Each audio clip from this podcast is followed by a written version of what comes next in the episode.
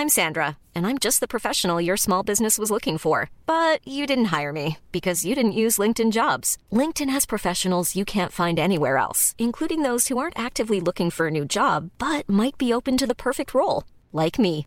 In a given month, over 70% of LinkedIn users don't visit other leading job sites. So if you're not looking on LinkedIn, you'll miss out on great candidates like Sandra. Start hiring professionals like a professional. Post your free job on linkedin.com/people today. Bonjour à tous, ravi de vous retrouver comme euh, chaque matin à la même heure pour l'heure des pros jusqu'à 10h30 pour décrypter et débattre de ce qui fait euh, l'actualité autour de la table ce matin. Marie-Estelle Dupont, bonjour à vous, psychologue et auteur notamment de Se libérer de son mois toxique aux éditions Larousse. Il sortira en poche au, au mois de janvier prochain. Donc on en profite pour conseiller à tous nos téléspectateurs de se ruer dans les librairies. Christophe Madrol est parmi nous. Bonjour Bonsoir, à vous, Julien. conseiller régional UCE de la région Sud. Bertrand Perrier est là également, avocat, enseignant de l'art oratoire, auteur également de Sauf qui parle, quand la parole change la vie. Tout un programme aux éditions euh, Lattès. Je vous cache pas qu'on attend le professeur Robert Cohen qui ne saurait tarder, qui va euh, arriver sur ce plateau dans un instant. On est ensemble pour débriefer notamment évidemment ces annonces gouvernementales euh, hier par Jean Castex, c'est le ministre de la Santé Olivier Véran, après avoir présenté ces fameux chiffres catastrophiques de la cinquième vague de coronavirus, avec notamment plus de 70 000 cas par jour en moyenne en France lors de la semaine écoulée. Le Premier ministre a donc annoncé hier une série euh, d'ajustements dans les protocoles sanitaires. Écoutons pour mémoire l'essentiel de ce que nous a dit le gouvernement hier et puis on en discute tous ensemble. Dans le prolongement des dispositions déjà prises, notamment la fermeture des discothèques, nous avons aujourd'hui adopté les mesures complémentaires suivantes qui s'appliqueront à compter de lundi prochain pour une durée de trois semaines. Pour freiner Omicron, les grands rassemblements seront limités à une jauge de 2000 personnes maximum en intérieur et 5000 personnes maximum en extérieur. Les concerts debout seront interdits. La consommation de boissons et d'aliments sera interdite dans tous les cinémas, les théâtres, les équipements sportifs et les transports collectifs, y compris longue distance. La consommation dans les bars et cafés ne pourra plus se faire seulement debout, mais seulement de manière assise. Pour le réveillon du 31 janvier, je vous renouvelle, en y insistant, les recommandations que j'avais émises le 17 décembre dernier. Limitons les grandes fêtes et les grands dîners. Portons le masque, aérons les pièces, respectons les gestes barrières, testons-nous toutes mesures de bon sens qui font confiance à notre sens des responsabilités. Toutes les cérémonies de vœux prévues en janvier seront par ailleurs annulées. Et le temps d'entendre le Premier ministre, le professeur Robert Cohen, nous a rejoint. Bonsoir à vous, bonsoir, c'est l'habitude. Bonjour à vous, il est 9h du matin, pédiatre, infectiologue à l'hôpital de Créteil. Bon, on va pas s'arrêter sur le 31 janvier, qui réveillon euh, pour le, Premier ministre. On notera pas le, le lapsus. Professeur, tiens, je profite de votre arrivée. En gros, on serre la vis, mais pas trop, beaucoup de bruit pour pas grand-chose. C'est ce que je retiens, moi, de la déclaration hier gouvernementale. Est-ce que c'est ce que vous retenez également? Alors qu'on revoit l'essentiel des, des mesures annoncées hier. Je ne suis pas sûr de pas grand-chose. Ah bon? Parce que le télétravail, trois jours, peut-être quatre quand on peut, c'est beaucoup moins de gens qui se transportent dans les métros, dans les rues, etc. Donc ça, Ouais. c'est. Les bars où on est obligé de rester debout et pas assis, ça paraît simple, mais pour le fonctionnement des bars, c'est pas si simple que ça. Alors, on a ironisé sur euh, les cacahuètes, etc. Bon, en fait, le message, c'est n'enlevez pas votre masque. Bon, c'est- le message. On aurait pu dire, quand vous êtes en intérieur, on va réduire les occasions que vous avez. Pardon, dans- professeur, mais on nous parle d'une courbe exponentielle avec euh, et des prévisions de 200 000 cas par jour euh, pour le mois de janvier selon beaucoup de scientifiques. Et pardon, mais c'est avec des mesures comme celle-ci que l'on fait un vrai freinage sur cette euh, épidémie qui est en train de nous envahir? Est-ce qu'on veut limiter le nombre de cas ou on veut limiter le nombre d'hospitalisations? C'est ça notre. Quel thermomètre on prend pour traiter la maladie Ce que j'ai compris hier, c'est tout pour la vaccination, euh, Marie-Estelle Voilà. Dupont. Bah, moi, je trouve pas. Enfin, j'ai l'impression qu'il y a un biais cognitif et que tout le monde, ayant son réveillon de, sauver entre guillemets, se dit ils ont été très très soft. Euh, finalement, ils n'ont rien annoncé. Ils ont parlé trois fois en un mois, mais ils n'ont rien annoncé de. Et puis, euh, comme si tout allait bien, finalement, on fait passer un pass vaccinal qui est quand même une révolution démocratique. Alors, on n'a pas, c'est pas un mal français. Hein, on n'a pas l'apanage de ça. Il y en a beaucoup de pays en Europe qui qui sont dans le pass vaccinal, mais enfin, c'est quand même tragique euh, c'est tragique. je ne peux même pas répondre à tous les messages que je reçois de parents qui sont catastrophés pour leur enfant parce que non vaccinés, c'est en fait double injecté très souvent, mais sous prétexte qu'ils ne veulent pas la dose de rappel, euh, ils ne pourront plus faire sport-études, euh, ils n'ont plus. Enfin, c'est absolument tragique et tout le monde se dit bah ça va, on a notre 31. on a fait avaler la pilule sous prétexte que les, les fêtes sont préservées, la rentrée aussi. Pendant les congés, parce que vous n'avez pas de couvre-feu qui vous rappelle le mauvais souvenir de l'année dernière, tout va bien, mais c'est tragique ce qui est en train de se passer sur le plan historique, c'est une première dans la Ve République et c'est absolument tragique. Donc moi, j'ai des gens aux abois. Qu'est-ce qui est tragique? Je comprends pas. Christophe Madrol mais que le pass vaccinal, ça veut dire que seront des parias de la société. Une maman double vaccinée qui n'a pas son rappel.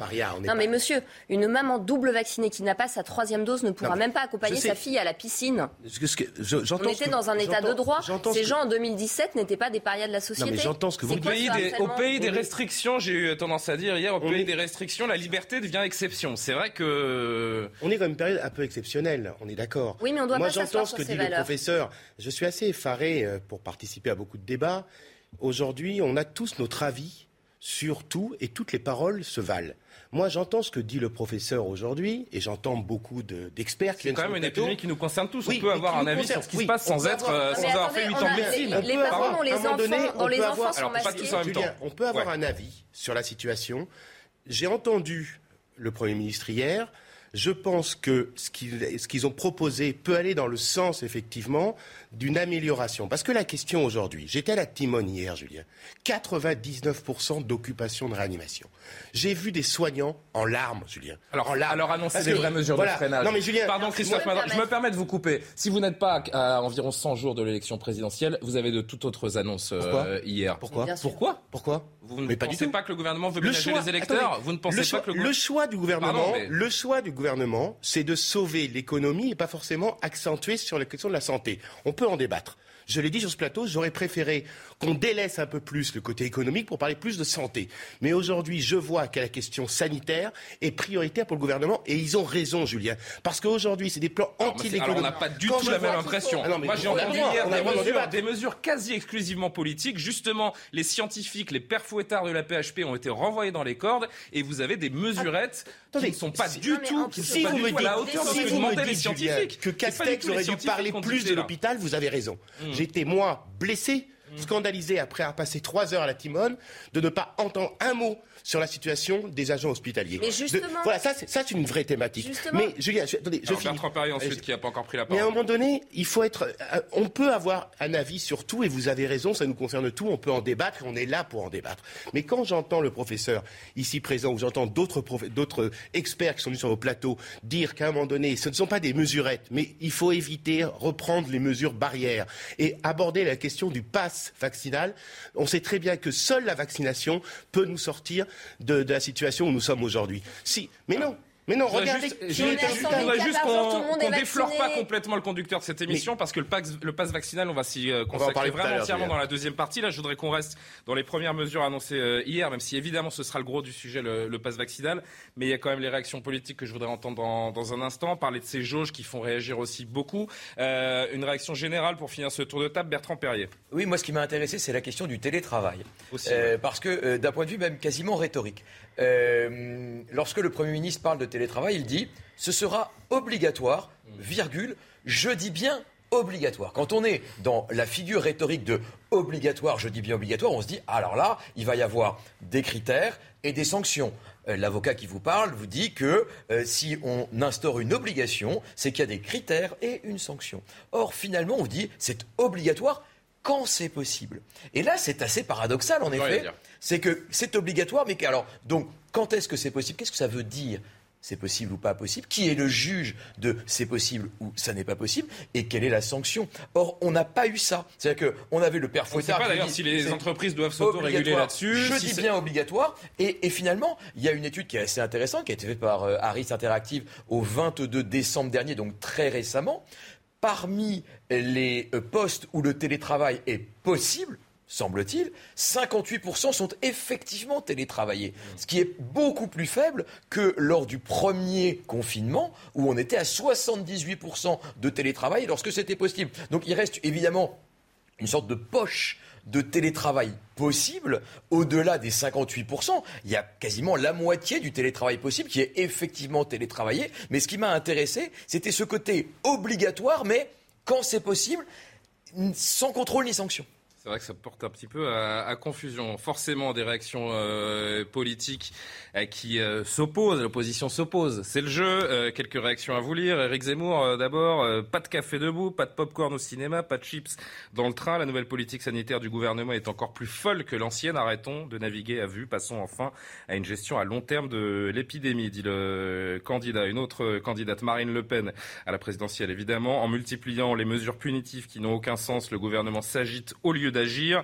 Comment accepter des mesures aussi ridicules que l'interdiction de danser, boire debout, manger dans un train ou l'obligation de porter un masque euh, dans la rue? Éric Coquerel de la France Insoumise. Faute d'avoir anticipé et organisé quoi que ce soit depuis des mois, euh, l'exécutif en est réduit à commenter la vague virale sans cohérence et en affaiblissant en prime l'état de droit. Enfin, euh, Geoffroy Didier, le gouvernement mise tout sur la vaccination mais prend un risque sur l'école en ne reportant pas la rentrée prévue le 3 janvier. Si proche des moments d'interaction que sont les réveillons, il risque une désorganisation de l'école empêchant les parents d'anticiper. Qu'est-ce qui vous agace, Marie-Estelle Dupont? J'en ai assez que la société, cette société de liberté, égalité, fraternité se vautre sur la jeunesse et qu'on veuille fermer les écoles et masquer des enfants pour une maladie qui ne les concerne pas et dont le fait qu'il soit vacciné n'empêchera pas, n'empêchera pas le fait de vacciner les enfants n'empêchera pas la transmission virale. Donc on fiche la paix aux enfants, qu'on arrête de désorganiser l'école, qu'on arrête de faire porter aux jeunes l'intégralité de la société. Enfin, c'est incroyable, quoi. Ça désorganise la vie de tout le monde. Ces petits, ils ont des retards d'apprentissage, des retards de parole, ils sont tristes, ils sont perdus. Et en fait, au bout de deux ans, on n'a non seulement pas réglé le problème de la Covid, mais on a généré des problèmes de santé publique, de santé mentale et de santé physique chez les jeunes, et je ne parle pas seulement des 5-11 ans, avant eux, il y, a les, ados qui se sont effondrés euh, et qui ne peuvent plus faire de sport s'ils ne sont pas triple vaccinés maintenant. Hmm. On est en train de créer un problème de santé publique dont on ne sortira pas. Il y a une chose que vous venez de dire, et il faut euh, que Robert Cohen nous réponde sur ce sujet. Les enfants, les cas graves chez les enfants, les hospitalisations, est-ce qu'il y a une modification de ces hospitalisations et de la gravité de cette maladie chez les enfants avec l'arrivée de ce variant Omicron Oui ou non? Alors, pour l'instant, non. Il y a plus de cas chez l'enfant. Aux États-Unis, il y a plus de, cas, mais pas graves, c'est ça. Hein? Aux États-Unis, il y a plus d'hospitalisations pour les moins de 5 ans, mais les moins de 5 ans, ils l'ont attrapé de chez leurs parents. C'est la circulation du virus chez l'adulte qui donne l'augmentation de cas chez le moins de 5 ans. Mais ce qu'on craint le plus, vous avez compris, c'est que un mois après cette vague épidémique, se produit cette vague de maladies inflammatoires qu'on appelle PIMS ou pseudo-Kawasaki, mhm. et ça survient. on parlait déjà il y a deux ans. Hein. Qui, qui, est toujours là et qui survit, qui suit les pics épidémiques à peu près à un mois d'écart. Donc, s'il y a plus de cas chez l'enfant, on peut craindre qu'il y ait plus de PIMS. Maintenant, je partage 90% de ce que vous avez dit, c'est-à-dire qu'on a fait porter aux enfants tout le, malheur du monde, quoi. C'est-à-dire, ils étaient responsables de la pandémie. C'est eux qui allaient contaminer leurs grands-parents, c'est eux qui allaient tuer leurs parents, c'est eux qui allaient tout désorganiser. Alors que c'est une maladie qui, en termes de chiffres, est 100 euh, fois, 1000 fois moins dangereuse chez l'enfant qu'elle l'est chez l'adulte.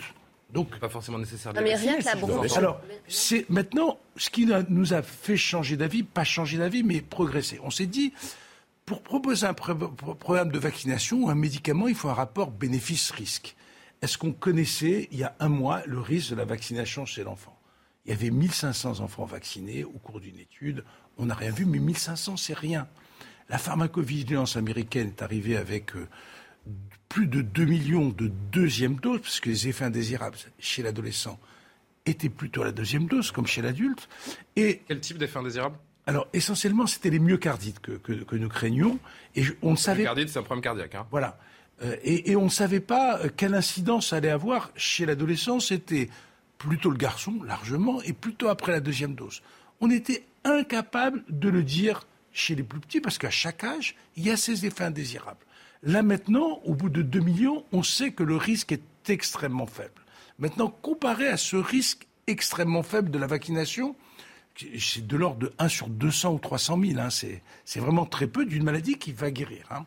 De l'autre côté, il y a un certain nombre d'hospitalisations pour l'enfant qui sont sans commune mesure avec ce qui se passe chez l'adulte, un nombre de décès qui, qui, est sans commune mesure. Donc maintenant, est-ce qu'on va arrêter l'épidémie de l'Omicron avec la vaccination des enfants? Mais ça n'a rien changé, je crois, aux États-Unis. Absolument rien. Non, mais ils sont, sont, pas bien vaccinés. Est-ce qu'on va arrêter Mais pardon, euh, professeur, est-ce qu'on va arrêter l'épidémie euh, Omicron tout court avec les mesures annoncées hier? Moi, j'ai l'impression que le gouvernement prend un risque. Je ne pas dans une boucle infernale. On ah va bah arrêter l'épidémie, on va arrêter l'épidémie, on va arrêter l'épidémie. Sur ça, on est d'accord. Je veux dire, à force de courir après ce virus, toute la société s'écroule sur le plan psychique. Je n'ai jamais en 15 ans de libéral eu autant de gens de tous les âges qui m'ont confié vouloir mourir. La vie a perdu son sens à force d'arrêter la vie pour éviter la mort, de harceler les gamins parce qu'ils ont le masque sous le nez dans la cour de l'école. Les gens n'en peuvent plus. Donc on est en train de courir après un virus et les, gens sont en train de se foutre par la fenêtre. une corrélation nette, évidente entre des états dépressifs actuels et, la situation de Ce que nous, on remonte depuis un an du terrain, les cliniciens, ça y est, les chiffres, ils sortent, on les a. Le docteur, le, le professeur Leboyer à Créteil a sorti euh, les, chiffres, les augmentations des troubles dépressifs, tout, âge confondu, euh, des troubles anxieux, des envies suicidaires. Un Français sur cinq a pensé à se donner la mort ou à se faire du mal depuis le début de la pandémie. Donc le psychisme existe quand même. Bien sûr. Et la santé n'est pas que. J'ai juste une question. On l'a tous compris. Elle est mentale, elle est psychique, elle est sociale également. On attend. Tu peux me permettre une question pour notre professeur Très vite et puis on va parler du, du réveillon du jour. On me dit, on me dit qu'à la Timone, 80% des admissions en réanimation sont de gens qui ne sont pas vaccinés, professeur. Est-ce qu'aujourd'hui, la question de la vaccination des enfants, clairement, je ne suis pas favorable. Je suis d'accord avec vous parce que moi, j'ai mes gamines, j'ai une gamine de 5 ans. On ne me fera pas vacciner ma gamine demain. D'accord? Et j'ai l'impression qu'aujourd'hui, on fait. Mais ce que dit Robert Cohen, c'est que votre crainte, elle n'est pas rationnelle. Non, mais, non, mais attendez, Julien, si vous, voulez, si vous voulez que je vous dise que je ne suis pas rationnel par rapport à cette crise de Covid, je vous rassure, ça fait deux ans que je change d'avis pratiquement toutes les, tous les mois. Euh, je suis honnête. Vous non, je vais être honnête avec vous, Julien. Euh, très clairement, euh, ce matin, j'ai une position par rapport au discours de Castex, parce que, mais il y a trois semaines, j'avais une position peut-être différente. Si on reprend toutes mes prises de position sur CNews, à mon avis, ça va être un bêtisier du 31 qui sera extraordinaire. Ouais, les imbéciles qui changent pas d'avis. Non, mais en plus, je pense qu'on est beaucoup dans ce cas-là, mais il faut le reconnaître. Professeur, 80% des admissions aujourd'hui à la Timone, je ne sais pas à Paris, mais à Marseille, sont des gens qui ne sont pas vaccinés. Est-ce qu'aujourd'hui, on n'est pas en train de faire payer aux gamins avec cette vaccination le fait de dire qu'on est en train que les 80 qui n'ont pas qui n'ont pas été vaccinés, ils auraient dû se faire vacciner. J'ai pas envie de faire vacciner mon, mon gamin pour couvrir les 80 qui n'ont pas voulu se faire vacciner. Je ne sais pas si je suis clair, mais en tout cas pour moi c'est assez clair. Ça, c'était ce qui était proposé au départ, quand on pensait que le vaccin assurait un degré de protection contre la transmission qui est extrêmement important. Maintenant, les recommandations de vaccination sont tous sur le bénéfice individuel parce que le risque du vaccin est extrêmement faible. Sans chiffres, on ne va pas se retrouver. Il y a eu 375 PIMS, c'est-à-dire ces maladies qui conduisent en 470... Pas des petits gâteaux fourrés à la confiture. Voilà, un, 375... Un On s'est pas répéter, c'est la magie de Noël. C'est la magie Julien dans la Personne n'osait la faire, il a fallu qu'il y en ait un, c'est moi. 375 PIMS depuis le début ça veut dire qu'il y a eu 300 passages en réa. Je parle d'un tranche d'âge 5 ans, 5 ans.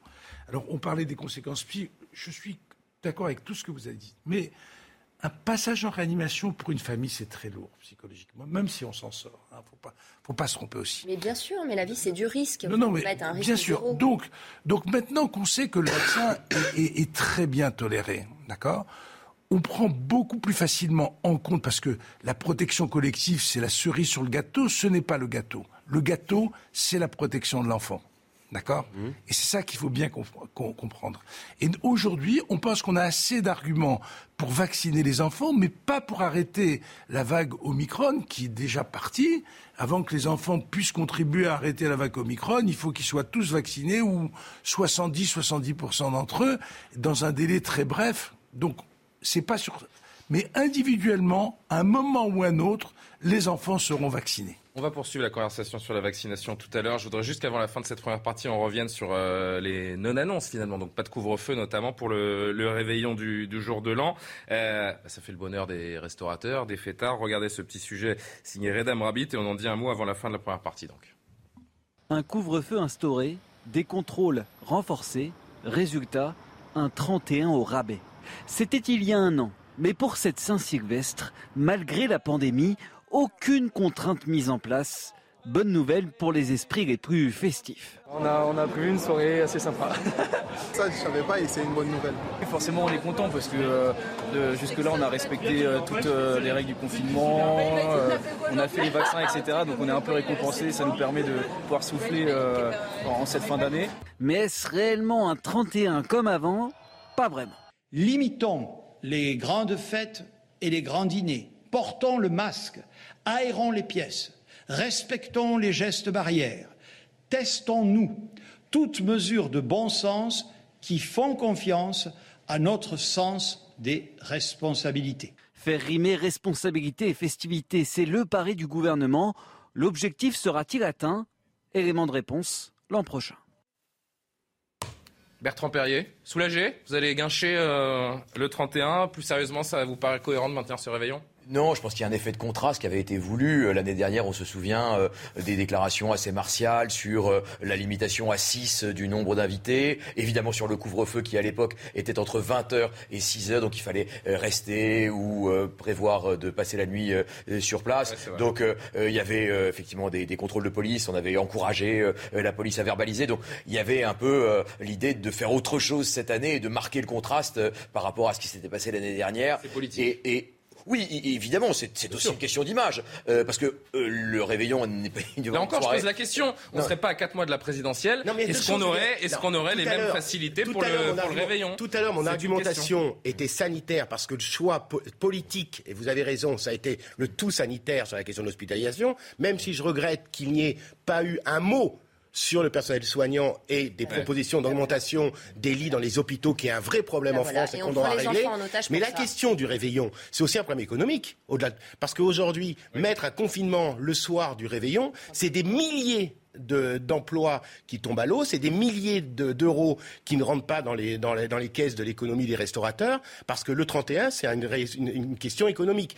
Je ne crois pas une seconde. Mais dans ce contexte, dans ce climat euh, particulièrement anxiogène, vous avez quand même des Français qui restent, alors euh, vous choisirez le mot, résilients, responsables, regardez ce sondage. Oui, j'ai vu votre sondage, mais bien sûr. Plus de la moitié des, des, Français, euh, largement plus de la moitié, 63% des Français qui ont prévu de rester à la maison, sans personne, on peut pas l'afficher, il y a un petit problème technique, bon en tout cas je l'ai vu ce matin. 63% qui vont rester chez eux sans accueillir personne.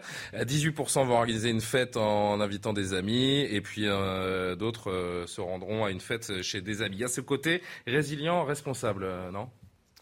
Je sais pas. Moi, je trouve qu'il y a deux choses insupportables. C'est cette façon de faire euh, de la paillette démagogique. Euh, on vous prive pas du 31 pour faire passer le passe vaccinal, mais on y reviendra.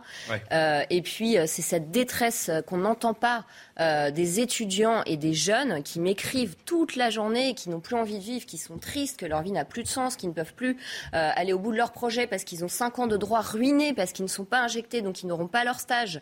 ils pourront pas faire leur stage en cabinet de fin d'études. Enfin, des, choses terrifiantes jeunes qui ne veulent pas se faire vacciner. Hein. Oui, ou qui sont double injectés et qui disent j'ai pas besoin de la troisième dose, je risque pas de forme grave. Et, eux, on, on, est en train de, mettre leur vie euh, littéralement sur un bûcher. Enfin, je veux dire, ils n'ont plus de vie, on les sacrifie et tout le monde va bien parce qu'on aura notre 31 décembre. Je trouve ça totalement indécent.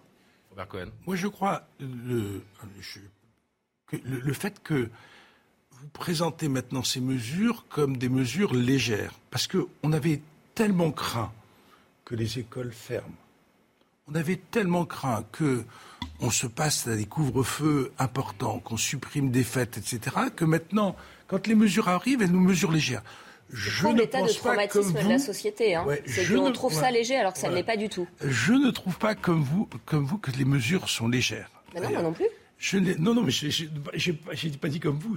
Non, mais moi, je, oui, en effet, on s'attendait. J'ai bien compris. Non, mais face, au message, face au message anxiogène des scientifiques, on s'attendait à plus. Mais là encore, est-ce qu'on se fixe sur la montée du nombre de cas ou sur les hospitalisations? C'est la question. Et, et, et c'est la question. Si c'est sur le nombre de cas, elles sont incontestablement alors, alors, il faut dire au gouvernement arrêtez de parler du nombre de cas, arrêtez de prendre pour référence le nombre de cas, puisque ce n'est pas ça qui Il ne faut pas casser le thermomètre, il ne faut pas prescrire les médicaments en fonction de la hauteur du thermomètre. C'est pas bon. Non mais le gouvernement. Dernier mot, il nous reste 15 secondes. Oui, le, gouvernement aujourd'hui dramatise sur le nombre de personnes atteintes du Covid, mais on sait très bien que la question pour le gouvernement, c'est la question de l'hospitalisation et de, de l'hôpital qui risque de craquer demain. Imaginez un hôpital comme la PHP ou la PHM qui débraye eh ben, on est vraiment là dans une situation dramatique. Bah et là, on est, voilà, on, est dans cette et on fameuse a pris désorganisation on a pris en otage la jeunesse au lieu de s'occuper de l'hôpital depuis. Pour autant, depuis il reste un sur-risque. Enfin, je veux dire, il faut quand même rappeler que notre Premier ministre, c'est le même qui, en 2005, a commencé à détruire l'hôpital public. Et il est aux manettes en ce moment. était le seul. On n'est pas un petit peu indécent vis-à-vis de nos enfants? S'il était le seul, il y a moins de lits d'hôpital hein. aujourd'hui qu'en janvier scandaleux. 2020. Il faut le rappeler euh, aussi. Tout ça, on va en parler euh, après la pause. Il y a encore beaucoup de choses à dire. Ce retour des jauges, d'abord, parce que bah, euh, il y a un sentiment d'injustice. Pourquoi est-ce qu'on pourrait tenir un meeting à 10 000 personnes et pas aller à un concert à, à plus de Parce que 2 les 000 libertés personnes? en cause sont pas les mêmes. hein. On va en parler dans un instant. Ça peut paraître évident à certains, mais moins, mais moins à d'autres. Donc on en parlera dans un instant. Ce fameux passe vaccinal, la situation à l'hôpital, les écoles, beaucoup de choses à dire encore autour de cette crise. Vous l'avez compris. À tout de suite. Retrouvez ce programme dès maintenant sur cnews.fr. De retour sur le plateau de l'heure des pros, ça discute un petit peu pendant, pendant la pause avec Marie-Estelle Dupont, le professeur Robert Cohen, Christophe Madrol et euh, Bertrand Perrier. On parle évidemment, on continue de débriefer ces, euh, ces annonces qui font discuter autour de la crise sanitaire, des mesures qui ne passent pas pour tout le monde. On va s'intéresser à ces, à ces jauges un instant. Les professionnels de plusieurs secteurs directement touchés par ces restrictions craignent de ne plus pouvoir travailler correctement au début de l'année 2022. Il y a comme un sentiment d'injustice pour certains de voir notamment que les meetings politiques ne seront pas soumis aux, jauges quand les autres rassemblements seront contraints. Je ne sais pas si vous avez vu passer ces quelques tweets d'artistes, de, chanteurs comme, euh, comme Julien Doré. Donc on rappelle, hein, la jauge, 2000 personnes maximum à l'intérieur et euh, 5000 en, en extérieur. Alors là, c'est la chanteuse euh, Oshi qui se présente en présidente de la République. Comme vous le voyez, c'est bon, je peux faire des concerts. Julien Doré qui a changé son affiche de tournée en concert par en meeting. Et puis vous avez aussi le, chanteur Edith Preto qui euh, dit j'organise un meeting euh, ici. C'est vrai que c'est- on, on a du mal à, comprendre le pourquoi du comment. Arthur Muriot de la rédaction de CNews qui va nous rejoindre juste une, euh, minute. Arthur, on a besoin de comprendre en quelques mots euh, pourquoi tout simplement les meetings politiques font-ils exception par rapport aux autres événements euh, qui reçoivent du public? Vous vous souvenez sans doute, Julien, des 12 000 personnes présentes à Villepinte pour le meeting d'Éric Zemmour. Eh bien, malgré la situation sanitaire, si un meeting du même type devait se tenir dans les prochains jours, eh bien, en l'état, ce serait possible. La raison de cette, exception, pour les meetings politiques réside dans le principe de l'exercice démocratique. Pour simplifier, on ne doit pas empêcher une partie des citoyens à- d'exercer leurs droits civiques. Le Premier ministre a tout de même précisé qu'une commission associant toutes les formations politiques et le Conseil constitutionnel s'accordera sur les règles à prendre lors de ce genre d'événement. La date de cette réunion n'est pas encore fixée, mais elle aura lieu après un rendez-vous entre le président du Conseil constitutionnel et euh, Laurent Fabius et Gérald Darmanin prévu début janvier. C'est uniquement sur les aspects organisationnels que devrait s'accorder cette euh, commission, car pour le pass euh, sanitaire, peut-être futur pass vaccinal, le Conseil constitutionnel a déjà tranché le 9 novembre dernier. La présentation du pass sanitaire ne peut être exigée pour l'accès au bureau de vote ou à des réunions et activités politiques. C'est en tout cas euh, ce que euh, précise le Conseil constitutionnel. Et donc on ne peut pas rendre obligatoire le pass sanitaire pour se rendre à un meeting, mais les candidats peuvent tout de même l'exiger selon euh, leur propre volonté. C'est en tout cas ce qu'avait précisé le porte-parole du gouvernement au mois de décembre. Précisons que ce régime d'exception concerne les meetings politiques, mais aussi les lieux de culte. Merci beaucoup pour ces précisions, euh, Arthur Morio. On a bien compris les explications d'Arthur, Christophe Madrol, mais on peut comprendre aussi que ça choque une partie de la, de la population de se dire bah, le risque est le même. Ils peuvent tenir des meetings, mais je ne peux pas organiser mon concert, je ne peux pas euh, organiser tel ou tel événement ou me rendre à tel ou tel événement. On parlait tout à l'heure de la question politique. Voilà, on est en plein dans la politique. Imaginez le gouvernement dire qu'on ne puisse plus tenir de meeting en France au moment de la présidentielle. Toute l'opposition serait montée au créneau. Castex a eu raison de dire il renvoie ça aux partis politiques eux-mêmes. Et je vous fais un pari, Julien, et je lisais un article dans le Figaro ce matin, euh, je vous fais le pari les, partis que les partis politiques vont décider par eux-mêmes de baisser la jauge de la présence dans les meetings. Et ce sera de la responsabilité des partis politiques et ce n'est pas mais le que chacun prenne ses responsabilités, c'est une chose, mais que les règles de, se, se distinguent Oui, mais tout événement à à l'heure, on s'est est un peu pris le bec, vous et moi, Julien, sur la question politique, gentiment, toujours, euh, toujours avec euh, grâce, à partir des PIMS. Mais vous voyez bien, Julien, que là, Castex, Premier ministre, renvoyant la responsabilité au Conseil constitutionnel et aux formations politiques, il se dédouane politiquement de la responsabilité et renvoie aux partis politiques le fait de mettre une jauge à 2000, à 3000 et à 4000. Donc je vous fais le pari qu'il n'y aura plus pendant la présidentielle, au moins pendant la période de Covid, des meetings à 10 000, 12 000, 15 000 personnes et qu'on va tous se mettre d'accord autour du Premier ministre, autour de Gérald Damanin, pour avoir une jauge à 2 000, 3 000 pour les meetings. La campagne doit s'adapter, Bertrand Perrier? Oui, euh, je, comprends bien que c'est absurde, ça l'est, parce que d'un point de vue... Oui, d'un point de vue purement sanitaire, les deux situations en termes de risque sont probablement équivalentes. Mais il est vrai que la liberté pardon de le dire, la liberté d'aller à un concert n'est pas de même nature que la liberté de se rendre dans un lieu de culte ou la liberté d'aller dans un meeting politique, parce que dans ces deux cas-là, sont en cause des libertés fondamentales qui sont la liberté de penser et la liberté démocratique. Non mais on ne peut pas faire... Il y a des euh, gens pour qui aller à un concert et peut-être... Euh, mais oui, on en revient à ces questions essentielles, non essentielles. mais quel euh, commerce l'est, quel commerce l'est pas, quel art l'est, quelle culture Il y a une, une hiérarchie des libertés et en effet, la liberté démocratique, la liberté de concourir à l'exercice du suffrage, qui est le rôle d'un meeting politique. Vous vous souvenez que s'est posé la question à l'époque de savoir si on pouvait subordonner l'accès à l'hémicycle de l'Assemblée nationale à un pass vaccinal. La réponse est évidemment non. On ne peut pas subordonner l'exercice de la représentation nationale à la détention d'un pass euh, sanitaire. Donc effectivement, il y a des hiérarchies dans les libertés. Ça peut paraître complètement absurde d'un point de vue sanitaire, et je l'entends parfaitement, mais c'est vrai que la liberté de culte, la liberté démocratique font que euh, on ne peut pas comme cela euh, subordonner euh, la tenue d'un meeting politique de la même façon qu'on tient, on subordonne la tenue d'un concert. En revanche, le fait qu'on euh, fragmente la famille et qu'une mère ne puisse plus accompagner son enfant à la piscine ou à une activité culturelle, ça, ça choque personne. Et moi, je trouve, j'écoute hein, avec intérêt ce que vous expliquez en tant que juriste, mais je trouve quand même que dans cette crise, alors qu'on est supposé ne réussir que sur ses valeurs, on s'est assis sur toutes nos valeurs. C'est incroyable. On ne se rend pas compte sur le terrain à quel point ça pulvérise la cellule familiale, toutes ces règles. C'est incroyable. C'est-à-dire qu'une mère, euh, une mère ne peut plus accompagner son enfant à la piscine, euh, un ado, je le, répète, enfin c'est incroyable les effets. Est-ce qu'on peut freiner cette épidémie sans contrainte? C'est ça non, mais encore une fois, il y a la question de la circulation virale et il y a la question des lidréas. Voilà, donc on s'occupe de l'hôpital au lieu de matraquer la famille et de harceler la jeunesse en la culpabilisant. Je veux dire, on a un problème aujourd'hui, c'est l'hôpital. Et on cache cet éléphant au milieu du salon en disant euh, plus on va enquiquiner les jeunes, plus on va arriver à sauver les vieux sans les discriminer. C'est insupportable. Le, problème de l'hôpital, il est qu'il ne peut pas se résoudre dans des délais. sur les jauges, euh, dans les délais. Euh, D'accord, mais il y a un minimum. On, aurait dû commencer il y a 20 ans, il y a 30 mmh. ans. Bon. On aurait encore pu insister dès le début de la pandémie, mais personne penserait qu'il y aurait des successions de variants différents les uns par rapport aux autres. On a l'air de penser que c'est le même virus depuis le départ. C'est pas le même. D'accord?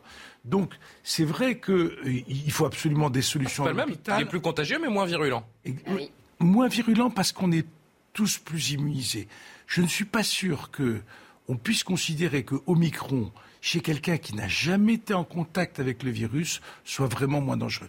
Il est arrivé sur des populations soit, sud, soit sud-africaines qui avaient eu la maladie à 60% et qui étaient vaccinées à 30%, ou des populations comme la nôtre où on est vacciné à 90% et une partie de la population. C'est ça, je pense juste une chose. Je fais une parenthèse parce que j'y pense à l'instant. Est-il vrai de dire, professeur, que plus un virus varie, mute, moins il est virulent?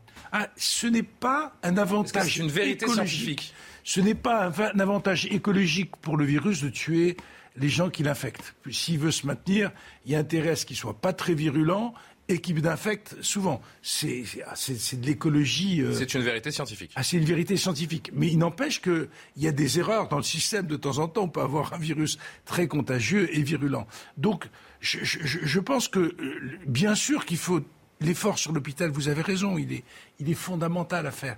Mais c'est un effort à long terme.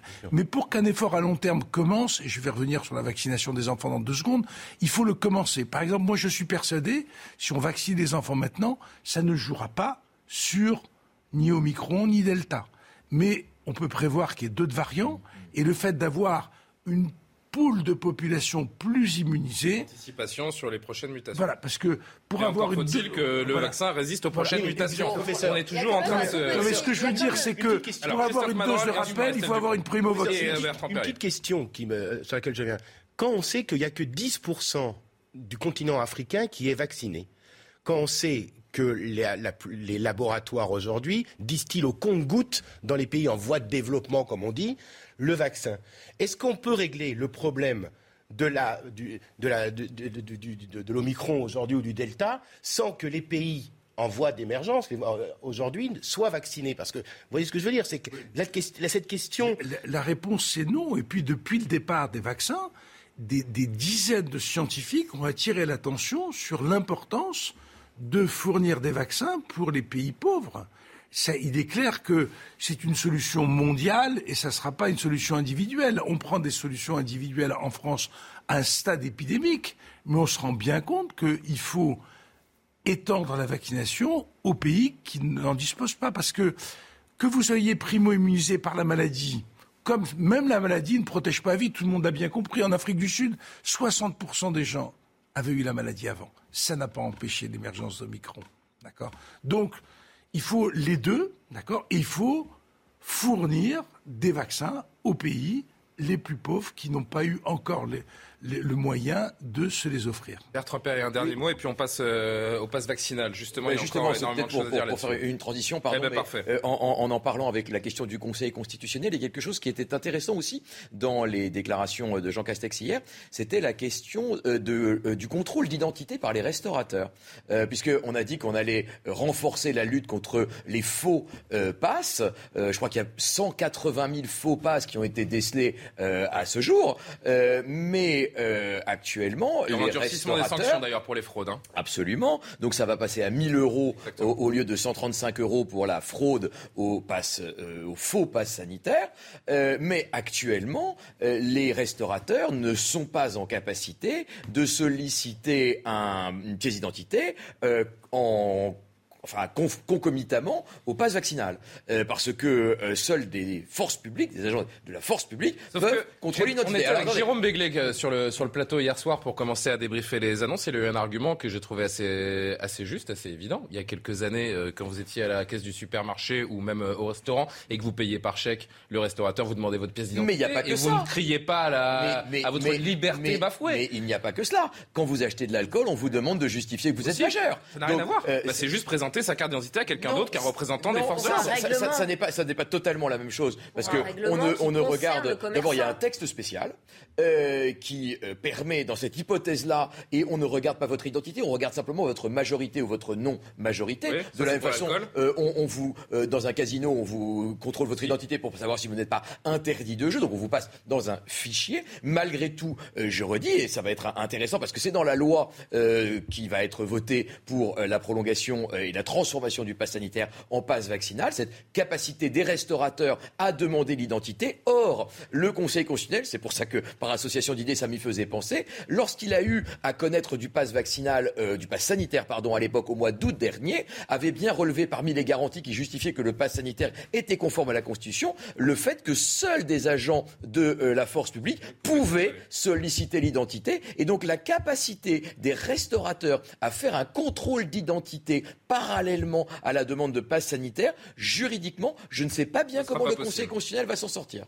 Moi, je ah, trouve ça euh, doublement grave euh, sur le plan philosophique. La première, c'est que c'est insupportable cette idée de passe parce que c'est une obligation qui ne dit pas son nom. Je veux dire qu'à un moment donné, il y a un courage. Si le 12 juillet, Emmanuel Macron juge que la situation est grave, il prend ses responsabilités, il dit c'est obligatoire, et la plupart des Français vont accepter que si c'est vraiment très grave, on renonce à des libertés, on s'impose une obligation comme le port de la ceinture de sécurité, mais qu'on assume. C'est insupportable cette hypocrisie. On dirait qu'ils veulent se défausser d'une responsabilité pénale. Ensuite, la deuxième chose qui est insupportable. Bah oui, mais c'est pas. Euh, oui, évidemment, c'est pour ça qu'elle n'est pas obligatoire cette vaccination Donc c'est totalement scandaleux et on s'assoit surtout. On a l'impression que le Parlement n'est plus qu'une chambre d'enregistrement, que les institutions juridiques ne font plus leur travail, enfin que la démocratie a, sombré dans le variant. Euh, c'est insupportable. Et la deuxième chose, c'est que euh, quand vous dites euh, euh, c'est pas grave, qui contrôle, etc., sauf que ça participe de cette confusion des places qu'il y a dans la crise. L'école est un pôle de santé, le restaurateur devient un flic, la maîtresse devient un surveillant et un père fouettard. Enfin, c'est fou. On est en train de perdre complètement le sens commun des places dans la société. C'est-à-dire que l'État se substitue à l'autorité parentale pour faire vacciner les ados, se joue du manichéisme de la crise d'ados en disant si t'es pas pour le vaccin, t'es pour le virus. Hmm. et, et cette confusion des places, pour moi, est très grave parce que qu'est-ce qui va en sortir? Il faut penser à l'après. On va en sortir un jour. Un jour, il n'y aura plus le Covid et on va compter les dégâts hein. sur le plan psychosocial. Et sur le plan psychosocial, on aura des amis qui ne se parlent plus, des, familles fragmentées. Tu viens pas parce que toi, tu n'es pas vacciné de ta troisième dose, donc tu vas tuer maman. Euh, des ados euh, qui ont eu leur, euh, leur crise d'ado obsédée par cette pandémie. Hmm. Des enfants qui ont peur d'aller à l'école et qui pleurent le matin à l'idée de mettre un masque parce qu'ils ont des crises d'asthme et qu'on n'a pas appliqué le protocole du pédiatre qui disait qu'ils avaient le droit de ne pas avoir le masque. Voilà, des enfants qui sont dans la rue parce qu'ils n'avaient pas de masque. C'est ça qu'on va laisser à la société, c'est ça qu'on leur transmet. Donc je ne suis pas. C'est sûr que, de cette façon. Moi, je suis beaucoup plus optimiste. Vous avez raison sur le constat. On partage. Mais rappelez-vous quand même, moi, je suis de la génération SIDA, par exemple. Et on m'a imposé pour pas avoir le sida, de mettre des préservatifs masculins. D'accord ah bah Ce qui n'était pas. Moi, je suis de cette génération-là, euh, euh, c'est clair. Justement, on nous un a, bon exemple. Mais si, si, parce qu'à un moment donné, cette question-là a été posée. À un moment donné, il y a la question des restrictions. Je suis d'accord avec ce que vous avez dit. C'est vrai qu'au niveau psychologique. Il n'y avait pas d'arrêté préfectoraux pour mettre des, pour mettre des, préservatifs. J'ai l'impression qu'il n'y a pas beaucoup d'amendes.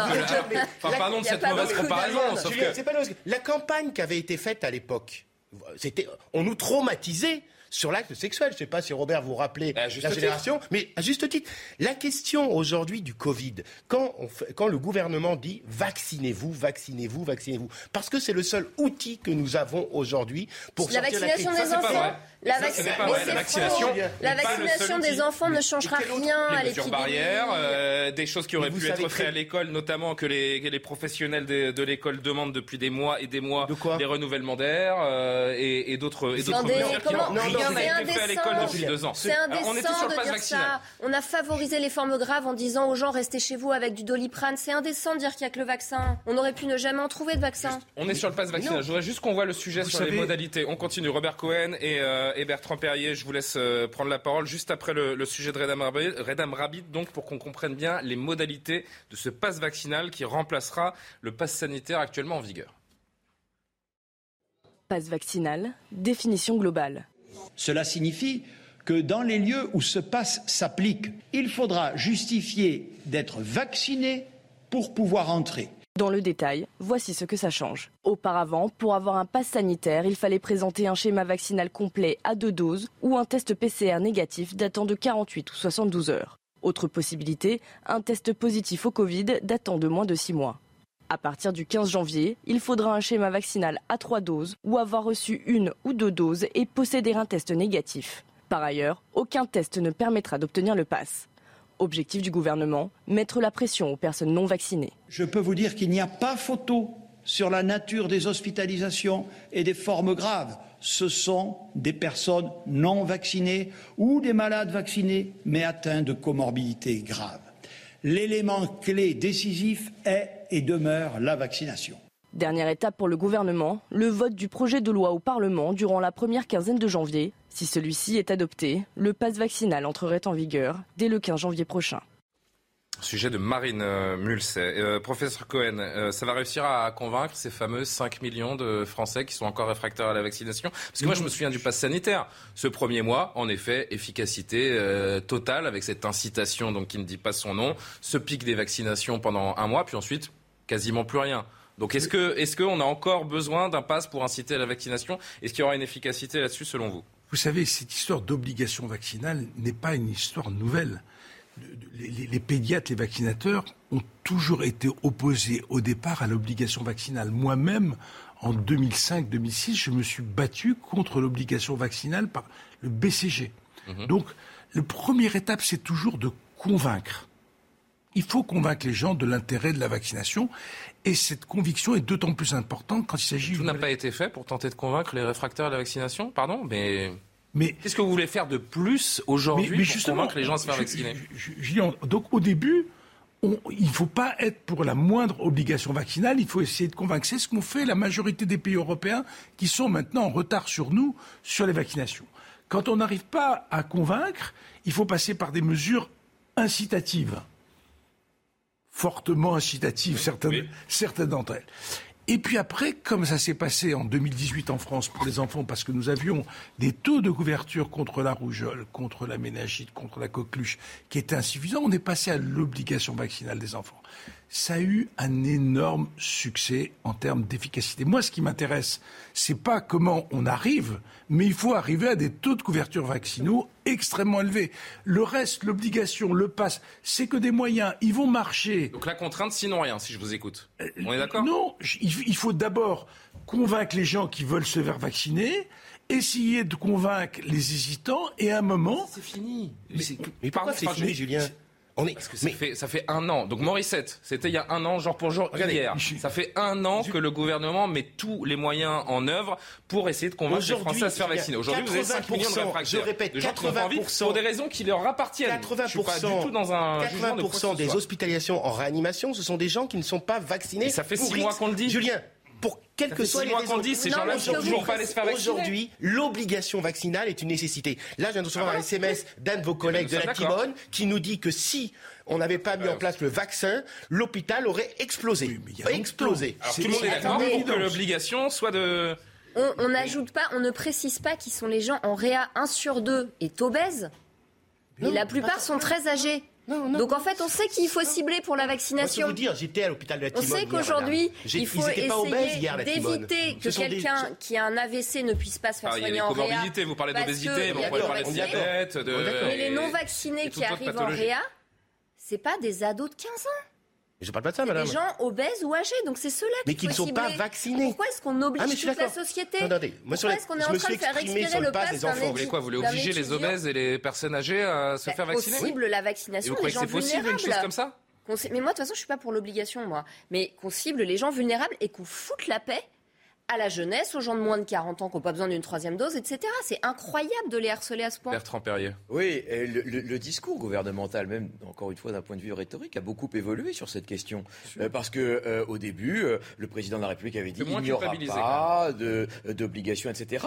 Et maintenant, on est complètement décomplexé là-dessus. Olivier Véran dit oui, oui, absolument, j'assume le fait qu'on va rendre la vie impossible. Je ne porte pas de jugement. Je regarde que le langage, même le lexique, a complètement changé et on assume que, en effet, par diverses mesures, alors attention, le passe vaccinal n'est pas obligatoire partout. Et notamment, il s'est posé la question du pass en entreprise. Une vie, euh, ah, un peu sympa, pardon. Euh, oui, ok. Je dis mais même pas, ça, autrement, hein. même pas sympa, la question, vie normale.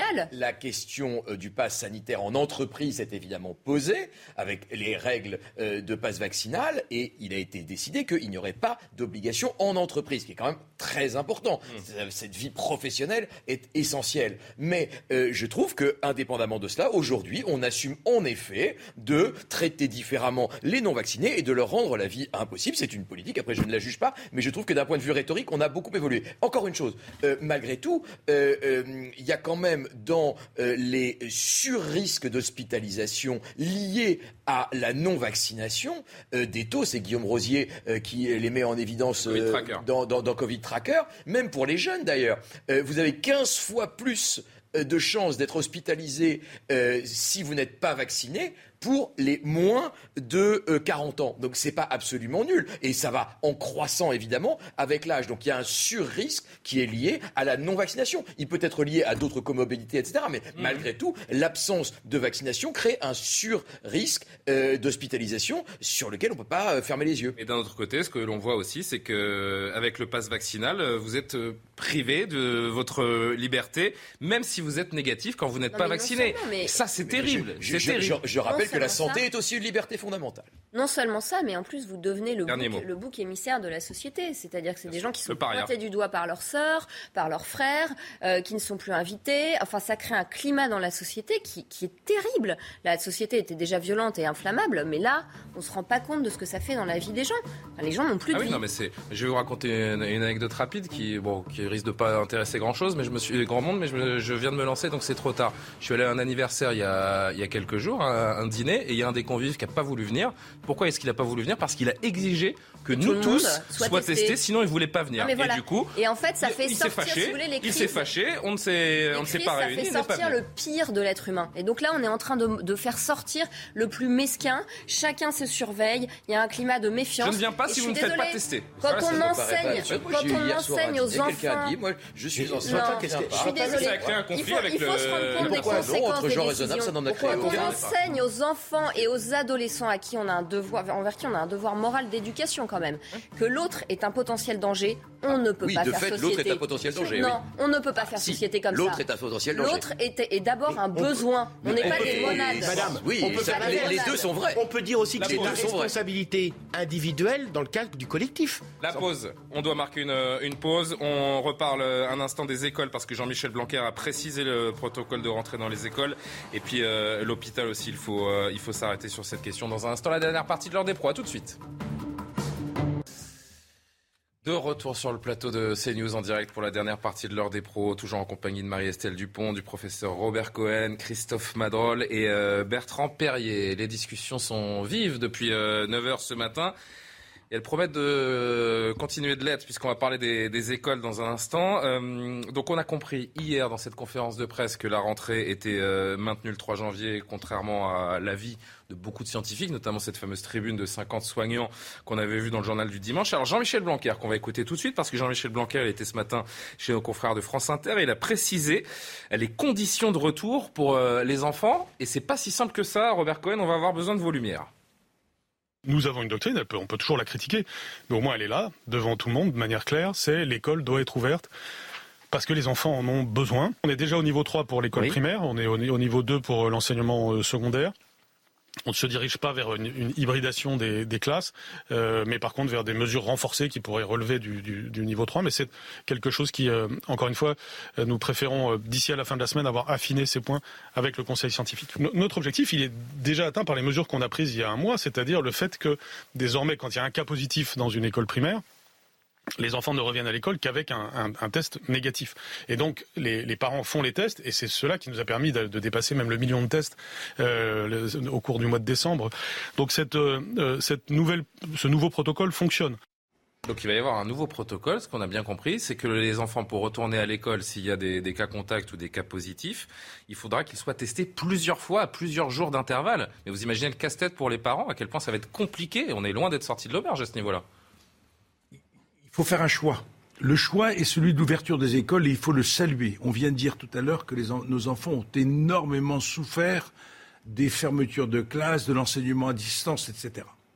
Pour maintenir ces écoles ouvertes, il y a à peu près 60 ou 70% de nos enfants qui n'ont pas fait du tout le Covid, qui sont peut-être plus susceptibles à l'Omicron que nous, on est autour de la table parce qu'on a fait la maladie ou parce qu'on est euh, vacciné. Donc, il faut faire un choix.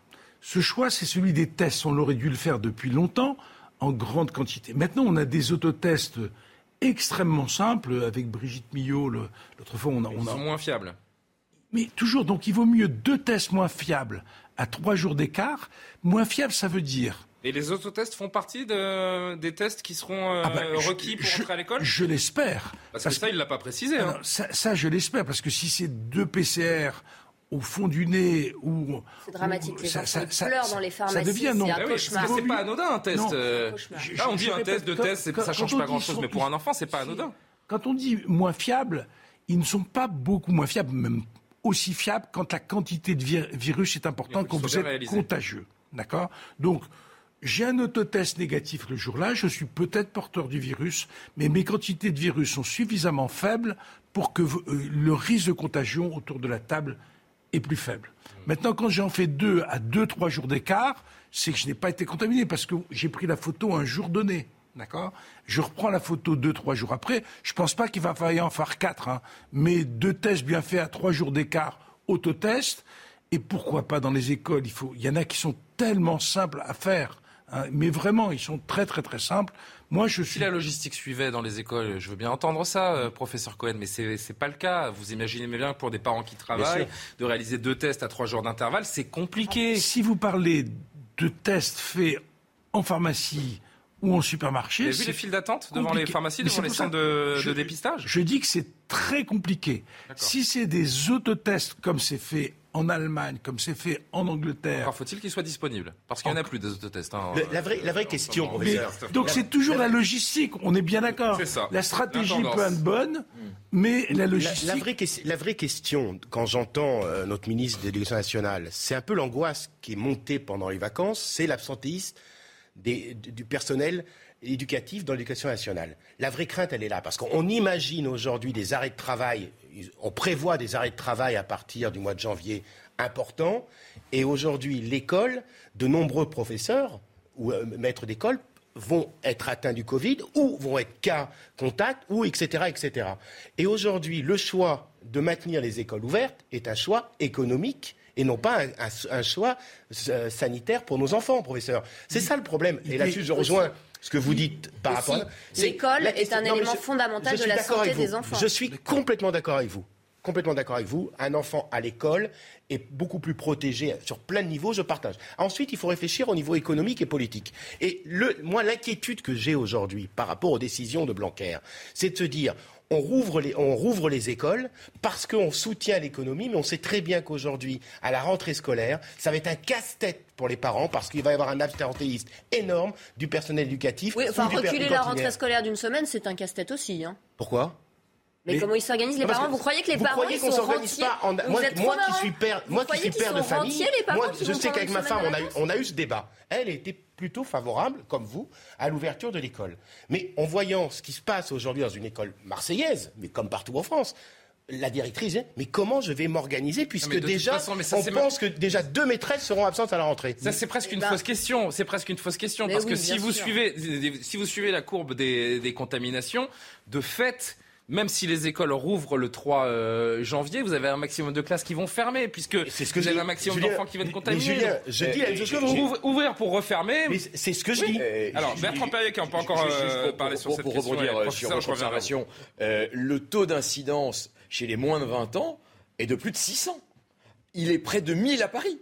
Donc, vous voyez bien qu'en effet, il y a une croissance de cas. Alors, 20 ans. Hein, on pas trop l'intérêt de rouvrir les écoles le 3 janvier. Moi. Bah, si, mais il y, y, a une question. Alors pour le coup de cohérence, euh, du gouvernement, c'est que au moins on doit lui reconnaître ça, c'est qu'il a vraiment depuis l'origine souhaité privilégier le maintien euh, de l'ouverture des écoles. Pour des raisons économiques aussi et, sanitaires. et, sanitaires aussi, euh, de, santé mentale et puis de décrochage scolaire. Enfin, même dans le protocole qui avait été élaboré pour la rentrée de septembre, il y avait l'idée que on avait créé une discrimination entre les enfants qui étaient cas contact vaccinés et pas, et, pas vaccinés. Donc il y a quand même eu une politique publique, c'est vrai, cohérente de maintien de l'ouverture euh, des établissements scolaires, parce qu'on sait le dégât qu'a fait en termes de décrochage euh, le, confinement de 2020. Professeur est-ce que vous estimez, comme beaucoup de ces euh, soignants, que les moyens déployés par le ministère de l'Éducation nationale pour freiner l'épidémie sont insuffisants aujourd'hui encore? Ah, je pense que l'application sur le terrain des retours que j'ai n'est pas suffisante. Même quand le ministre dit on a fait un million de tests, il y a tous les jours dans les écoles une dizaine de millions d'enfants quand je prends tout âge confondu, qui, sont, qui sont. Donc ça veut dire qu'il faudrait en faire plus. Mais je voudrais venir. Vous savez, fermer l'école une semaine, est-ce que c'est la solution? Vous croyez qu'au micro va être fini dans une semaine? En plus, c'est reculé est-ce que, est-ce que vous croyez qu'au micro 15 jours, vous croyez qu'au micro sera fini dans 15 jours? Donc, si la vague était, on savait prévoir la durée de la vague, on la laisse passer, on ferme. C'est pas un tabou la fermeture de l'école, mais une semaine, ça change rien. moi, je considère que ça devrait être un tabou. Enfin, faut quand même qu'on se regarde en tant qu'adulte. On va tous vivre dans un bunker jusqu'à la fin du Covid, fermer les écoles. être un tabou, pardon. De penser à fermer les écoles pour une pathologie qui ne touche pas les. Il n'y a pas de mort du Covid. Mais comment faut vous le dire? Il y a des enfants qui se sont suicidés pendant les confinements. Comment faut vous dire qu'on touche pas à l'école mais, Et ça, le gouvernement l'a entendu. Le gouvernement l'a entendu. Oui, mais il y a des gens, la droite a réclamé de reporter la rentrée scolaire. C'est hyper choquant philosophiquement. Comment on peut oser prendre en otage ainsi les enfants Il faut arrêter de les, tester. On joue à se faire peur. C'est-à-dire qu'on est complètement traumatisé par le Covid, qui a fait irruption à une époque où on croyait que la maladie n'existait plus. Et donc maintenant, on dit il faut, il faut tester les enfants, on les harcèle, ils pleurent dans les pharmacies, mais foutons-leur la paix. Prenons l'idée que ce n'est pas un tabou. Est-ce que fermer les écoles une semaine, 15 jours En plus, ça ne résoudra pas le problème. Ça, ça ne résoudra rien. C'est ça qu'il faut comprendre. C'est-à-dire, je, suis d'accord avec ce que vous avez dit. Moi, je suis pour la fermeture minimale. Le minimal devant tendre à zéro des écoles. Mais, OK, on arrête une semaine, 15 jours. La vague Omicron est passée. Il retourne on retourne dans le même cas de figure. Et puis la prochaine et, et, on est reparti. Donc il va falloir fermer trois mois, comme aux États-Unis, avec un nombre de cas considérable, des problèmes encore plus importants. Je vous rappelle les chiffres 10 semaines de fermeture scolaire en France. On ne touche pas aux enfants.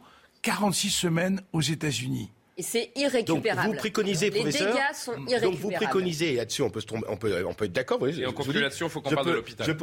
Euh, de donner les moyens aussi aux astites de pouvoir tester les enfants au plus C'est pareil, vous voulez faire des policiers, des restaurateurs, vous voulez faire des, instituteurs, des, infirmiers. Il y a un moment, chacun son métier. Moi, je suis instituteur, j'ai pas envie d'aller prendre un écouvillon pour tester mes élèves. Non. Qui, c'est-à-dire, quand on parle, j'entends les moyens donnés, vous avez raison, un million de testés sur 12 ou 13 millions d'enfants qui vont à l'école, c'est du grand n'importe quoi comme la question de l'aération que Julien soulevait tout à l'heure, qu'est-ce qu'on doit mettre en place aujourd'hui réellement, vous qui êtes un expert, sur la question si notre enfant va le 3 à l'école, quelles sont les protections nécessaires? Ça va être une transition avec l'hôpital. La médecine scolaire est dans un état déliquescent. Quand je parle de médecine, je ne parle pas que des médecins scolaires. Je parle des infirmiers. On n'en a pas assez. Normalement, ça devrait être un travail fait par justement cette médecine scolaire. On dit, ben, ce jour, on va tester cette classe. Les autotests, ils sont très simples, je vous assure.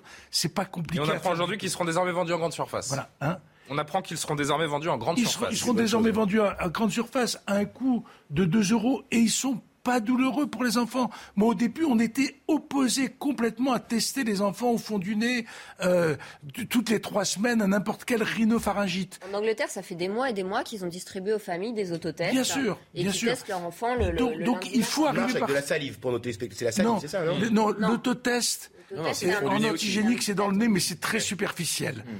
On, on compense le fait d'aller loin. Pour récupérer du virus, mais le, taux, quel, est le taux de fiabilité médical malgré tout Non, c'est un auto-test. Oui. C'est pas un test de grossesse, n'est pas un test médical. C'est-à-dire, c'est, on peut faire. Euh, un test de grossesse, on peut faire des tas de tests hmm. à la maison. Donc il faut multiplier les autotests. qui est déjà à 120 000 signatures pour que le protocole sanitaire, euh, on a lancé une pétition pour que le protocole sanitaire pour les 5-11 ans soit allégé. Il faut plus qu'ils aient le masque. C'est pas euh, on ouvre les écoles oui ou non. C'est non, c'est on va beaucoup plus loin que ça. Il faut plus qu'ils aient le masque. Il faut aérer et puis c'est tout. Il faut arrêter de les harceler dans la cour de l'école parce qu'ils ont le masque sous le nez. Enfin, je veux dire, il faut il faut arrêter de créer ce climat de folie. C'est des enfants qui vont être traumatisés à vie. Enfin, je dis, il faut arrêter, quoi. De là, parler de génération perdue, on... Moi, ça m'énerve ce terme de génération Covid comme génération SIDA parce que tout ça, ça participe de cette rhétorique hystérique de la peur depuis un an et demi. Voilà, on les laisse vivre et on arrête de parler de génération machin, de génération truc. On leur enlève le masque, ils apprennent à l'école, ils apprennent à parler. On enlève le masque en crèche pour les, pour les adultes parce que les bébés arrivent en maternelle sans savoir parler. Ça, c'est très grave. Euh, et voilà, et on sort de l'hystérie, quoi parlons de l'hôpital euh, pour ces dix dernières minutes. De, Marseille à Paris, les services de réanimation commencent euh, véritablement à saturer. Certains hôpitaux sont obligés de déprogrammer des opérations et, des transferts de, et de transférer pardon, des patients. Regardez ce, reportage entre Marseille justement et la région parisienne signé aux. Des contaminations qui s'envolent et des soignants inquiets. Actuellement en France, 16 921 patients sont hospitalisés dont 3 333 en réanimation. Certains services sont même saturés. À la Timone à Marseille, les 62 lits de réanimation sont tous occupés. 23 lits supplémentaires ont été créés. 50% de ces lits sont occupés par des malades de la Covid. 86% d'entre eux ne sont pas vaccinés. Qu'en est-il de la situation ailleurs en France? Se dirige-t-on vers une semaine noire dans les hôpitaux? À l'hôpital Avicenne en Seine-Saint-Denis, situation tendue, on transfère même des malades. Nos réanimations sont complètement saturées. Les réanimations n'ont plus de place à proposer pour des nouveaux patients. On est obligé d'hospitaliser nos patients dans des euh, hôpitaux plus éloignés. Par exemple, aujourd'hui, on a dû amener un patient à Rambouillet, qui est quand même euh, très éloigné. Pour tenir le coup, l'hôpital public pourra compter sur le plan blanc qui garantit une réserve minimum de soignants, puis le doublement de la rémunération des heures supplémentaires. Et on apprend ce matin que Jean Castex donc, annonce une prime mensuelle de 100 euros pour les euh, infirmiers de services de soins critiques. Ça va aider à faire passer la pilule, euh, selon vous, euh, professeur Cohen? C'est des signes. Mais, bon, bien sûr, le, le, problème des salaires est extrêmement important. Il est temps que les salaires des personnels hospitaliers rejoignent pour le moins la moyenne européenne, pour le moins. C'est pas un peu dérisoire une prime de 100 euros quand même? Ça paraît. Plutôt qu'une augmentation des salaires sur le long terme, franchement? Non, mais, mais moi, je, à l'évidence, on doit rejoindre les salaires des autres pays européens qui ont les mêmes niveaux socio-économiques. Rejoindre, et on n'y est pas encore. Donc ça, ça, mais il n'y a pas que ça. Il y a les conditions de travail aussi.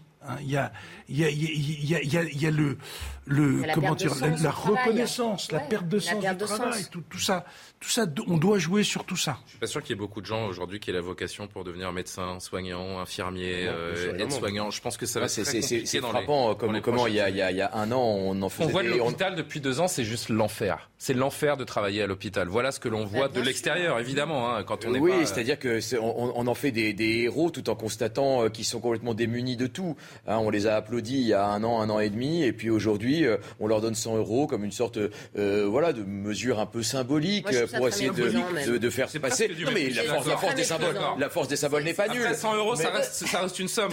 C'est une somme. Surtout quand j'observe que, moins de 2000 euros par mois. Une prime, une prime, c'est par hypothèse ponctuelle, ça n'entre pas dans les calculs de retraite. Enfin, vous, avez mille choses qui font que c'est une prime, ça a valeur de symbole. je ne pense pas que ça fasse durablement changer la suroccupation des lits, euh, de personnel euh, et la nécessité de former euh, des, médecins et des infirmières.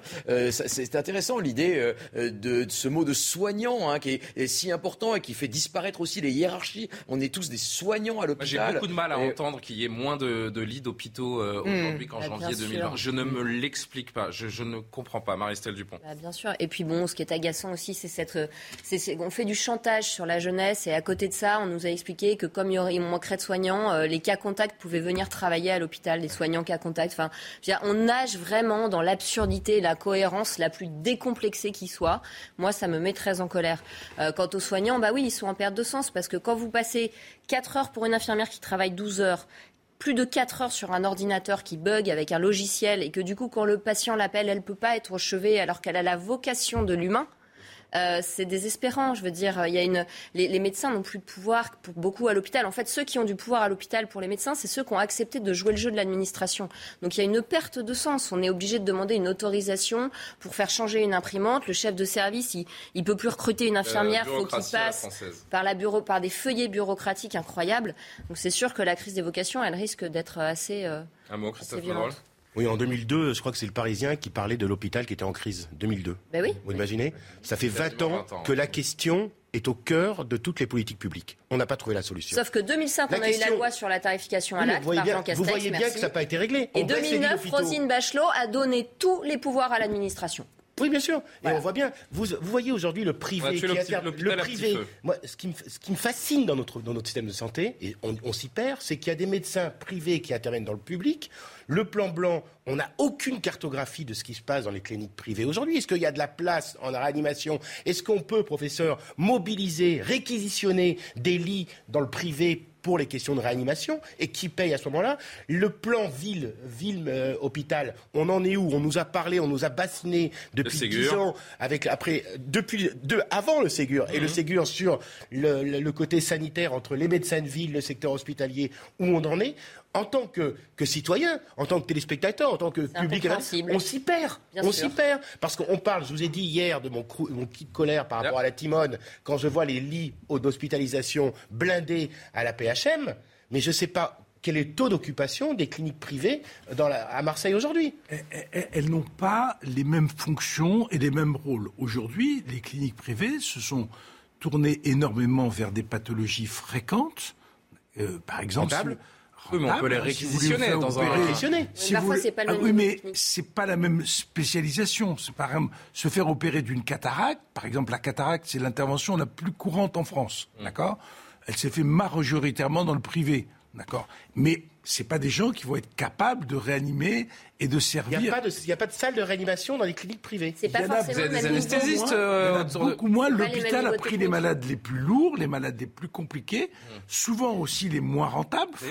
Et quand vous dites l'hôpital, qui a décidé ça? Parce que quand vous dites que la cataracte est rentable et qu'on donne au privé, et, et je ne fais pas du tout de, du gauchisme de base, mais quand on met les interventions les plus rentables au privé et les plus lourdes au public, nous qui payons les impôts, on doit s'interroger aussi sur les orientations Mais, c'est des décisions d'énarques, de gens qui n'ont jamais mis les pieds dans un hôpital. C'est très intéressant en fait. Non, mais c'est un débat. Oui, vous avez la question du fait qu'en France, euh, les 82 milliards qu'on donne tous les ans à l'hôpital, en fait, c'est l'assistance euh, à APHP, c'est assistance publique des hôpitaux de Paris. C'est-à-dire qu'on a mélangé le médical et l'assistance publique, qui est mmh. quelque chose de l'ordre du social, et qu'effectivement, l'hôpital se ramasse vraiment euh, toute la misère de la société, et que donc il y a un clivage entre le public et le privé, qui fait souffrir le public et qui fait souffrir le privé. Parce que le médecin qui est en libéral pour une pathologie légère, il aimerait avoir des connexions à l'hôpital pour transférer un patient le jour où il a besoin et il galère. J'ai plus euh, euh, à la Timone, à la Timone comme les hôpitaux de Paris, il y a des professeurs qui interviennent dans les hôpitaux publics hum pour le privé. Ça, j'ai pas compris. C'est vous êtes donc comment ça fonctionne ça? Je, ne sais pas la situation à Marseille, mais généralement les choses sont séparées, généralement, mais avec des zones de convergence euh, qui se font localement. Euh, évidemment, si vous avez telle ou telle personne plus spécialisée dans un domaine, il peut éventuellement travailler à l'hôpital.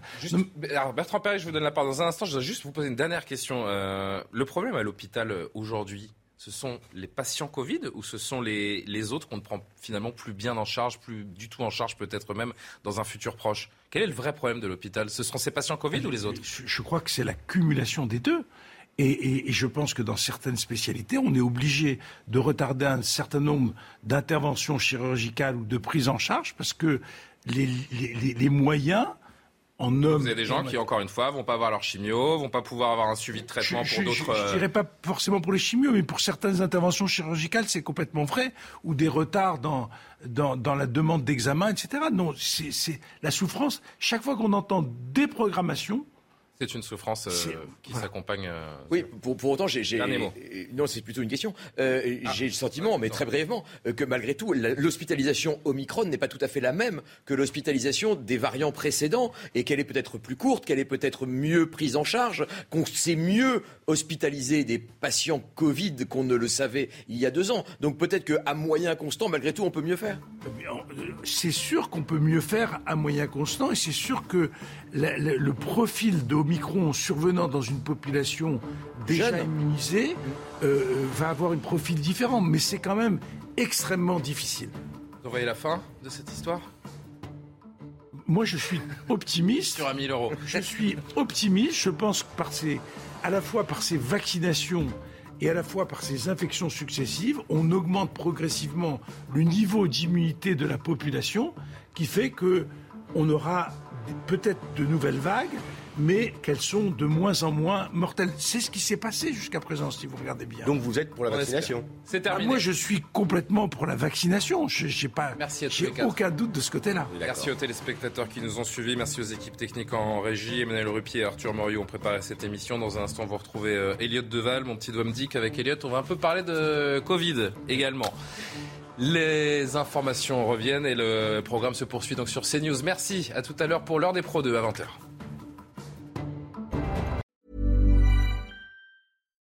Hi, I'm Daniel, founder of Pretty Litter. Cats and cat owners deserve better than any old-fashioned litter. That's why I teamed up with scientists and veterinarians to create Pretty Litter. Its innovative crystal formula has superior odor control and weighs up to 80% less than clay litter. Pretty Litter even monitors health by changing colors to help detect early signs of potential illness. It's the world's smartest kitty litter. Go to prettylitter.com and use code ACAST for 20% off your first order and a free cat toy. Terms and conditions apply. See site for details.